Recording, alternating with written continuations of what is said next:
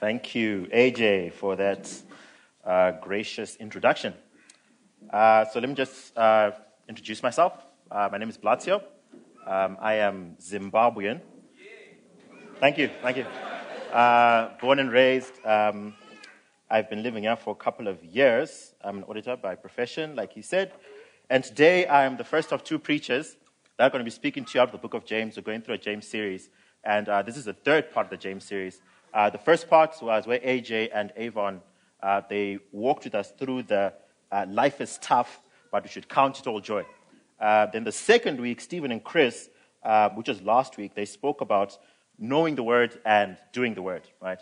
Today, uh, Paul and I are going to be speaking about um, partiality out of the book of James, chapter 2, right? Um, so I'm not going to speak directly from the book of James. I'm going to uh, sort of lay a foundation for Paul to come and uh, actually dig into the book of James, and he's going to go into specifications what it is.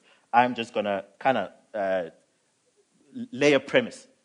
So, like I said, I'm from Zim. Um, I was born and raised. I came this side in 2008. And when I came this side, I uh, experienced something Sorry, I'm just trying to get used to the sound of my voice out of the speakers. It's very weird.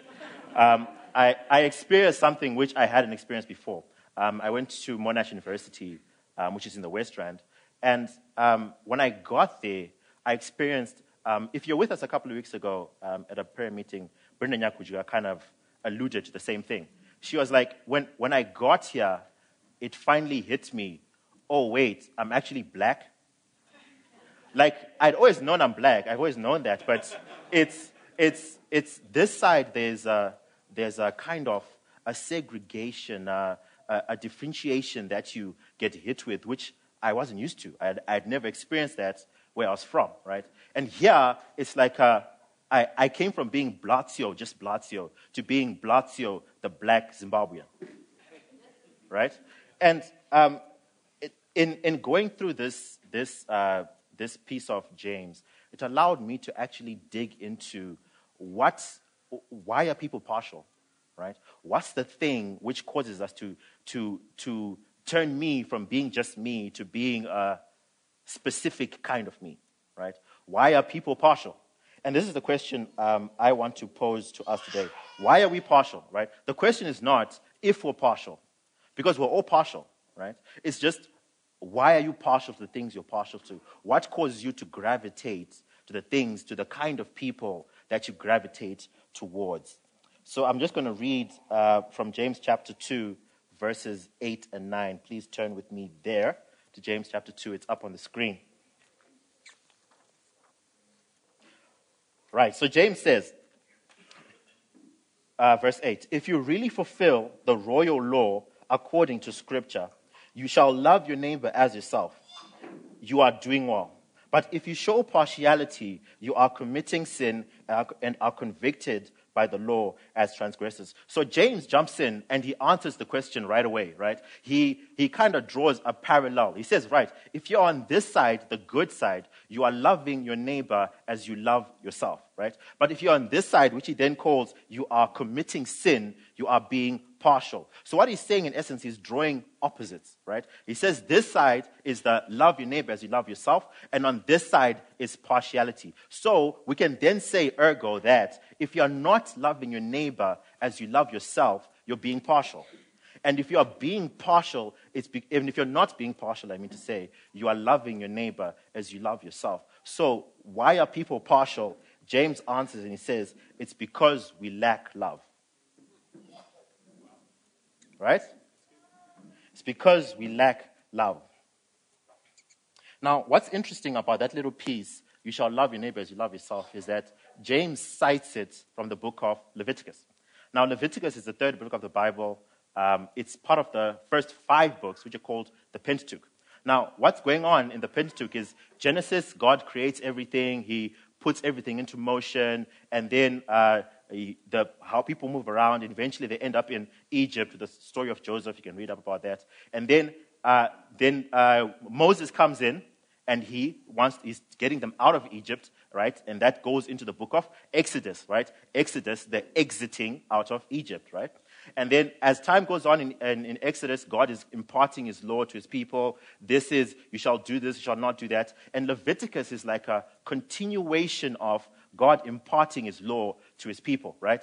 And he's going on on, you shall do this, you shall wear that, you shall eat that, and so on and so on. And he says, you shall love your neighbor as you love yourself. I am the Lord, right? Now, what's interesting about that, let's not miss what's going on here. God is saying, You shall love your neighbor as you love yourself. He is commanding them, Love your neighbor as you love yourself. So, God is commanding us to feel something for each other. Right? He's saying, because look, yes and amen, love is a doing word, right? But we cannot negate the fact that love is also a feeling word right? So um, I'm dating the lovely lady over there. Uh, you can see her. She's got the biggest smile on right now. Um, her name is Denise. Some of you know her as Chipo. Um, and I do stuff for her, right? I carry stuff for her. I open the door for her. She can ask her. Yeah, she, she, you can ask her. Um, uh, I, I go shopping with her, and boy, does she love shopping. Um, and I'm the perfect man, right? Um, and look, as much as I do stuff for her, imagine if that's all it was. I just did things for her, right? Can, there was no emotion, there's no feeling. Can I honestly say I love her? Of course not, right? Because as much as love is a doing word, you have to feel something, which then begs a bigger question how do you make people feel something? How can God command that? How can He say, feel something for your neighbor? Okay, the book of First John helps us out with this. Um, from chapter 4, please turn with me over there. It will be up on the screen, chapter, verse 7 and 8. And John says, Beloved, let us love one another, for love is from God. And whoever loves has been born of God and knows God. Verse 8. Anyone who does not love does not know God because God is love. So John is saying here, beloved, let us love one another. Why? Because, because love is from God. And whoever loves has been firstly born of God and secondly knows God. So John is saying the byproduct of love is firstly, being born of God, and secondly, knowing who God is. So the question, too, why do we lack love is one, either we haven't been born of God yet, right? We haven't been born again, we haven't crossed that line of faith, or we have been born of God, but we just don't know Him. We haven't gotten we haven't actually dug deep into who God is and what He is and how He loves. We have, we have God, but we haven't gotten to know who He really is. So um, I got saved when I was 10 years old. Um, I was in grade four uh, um, in Zim, in a little small town called Gweru, right in the middle of Zim. And um, I remember the day very clearly. Uh, my teacher, Miss Wanal, was speaking to us, and she was like, devotion in the morning, telling us about Jesus. And um, she said, Does anyone want Jesus? And I was like, Okay, I don't have that Jesus thing. Can I have some? So she took us outside, sat down uh, by a tree, and um, she prayed for us. I got saved that day. So on that day, I got saved. So according to John, on that day, I got born of God. Right? It was an instant event. It happens once. Right? No one can be born more than once. Right? And then, from then until now, I was in the process of, and I still am in the process of knowing who this God is. Right? And as I walk, as I walked through knowing who this God is, I have picked up some things about God which are, at first glance, don't look loving, but are perhaps the most loving things I found out about God. And I'd like to share those with you. So James draws contrast in the whole book. So I'm going to try and do the same thing, um, draw some contrast and help us to get some of this. So I'm going to start here. Number one, God does not need us. Okay, uh, I thought you were going to talk about love. What's this God doesn't need us thing? Just hear me out. This is really love, right? In Acts 17, it, it says, um, it says, God is not served by human hands as though he needed anything. A.W. Tozer writes, and he says, 20th century Christianity has put God on charity. So lofty is our opinion of ourselves that we find it quite easy, not to say enjoyable, to believe that we are necessary to God. But the truth is that God is not greater for our being, nor would he be any less if we did not exist. That we do exist is altogether of God's free determination. God is not dependent on anything or anyone. He suffers no lack knows no limitation, experiences no deficiencies. He is I am that I am with no qualifications or exceptions. God stands alone and requires no help from anyone. God has never counted the cost of accomplishing what he wants to do. God gets what he wants, when he wants, and however much of it he wants. He is completely complete and lacks nothing. This is our God. But now, how is, how is this loving? how is this loving? Yes, it's true. God doesn't need us, but God wants us. God desperately wants us. He delights in us. God doesn't love us like a man in a hospital in intensive care loves his life support system right? God loves us like the man who loves his old mangy dog that's dying and never listens and never learns to fetch. The man has, the man has no real need for the dog, so all his love for it is voluntary, it's emotive. Right? The book of Zephaniah speaks of how God will rejoice over you with gladness. He will quiet you with love. He will exult or dance over you with loud singing. So God loves us so deeply, it invokes in him an emotion, a, da- a form of dancing, right?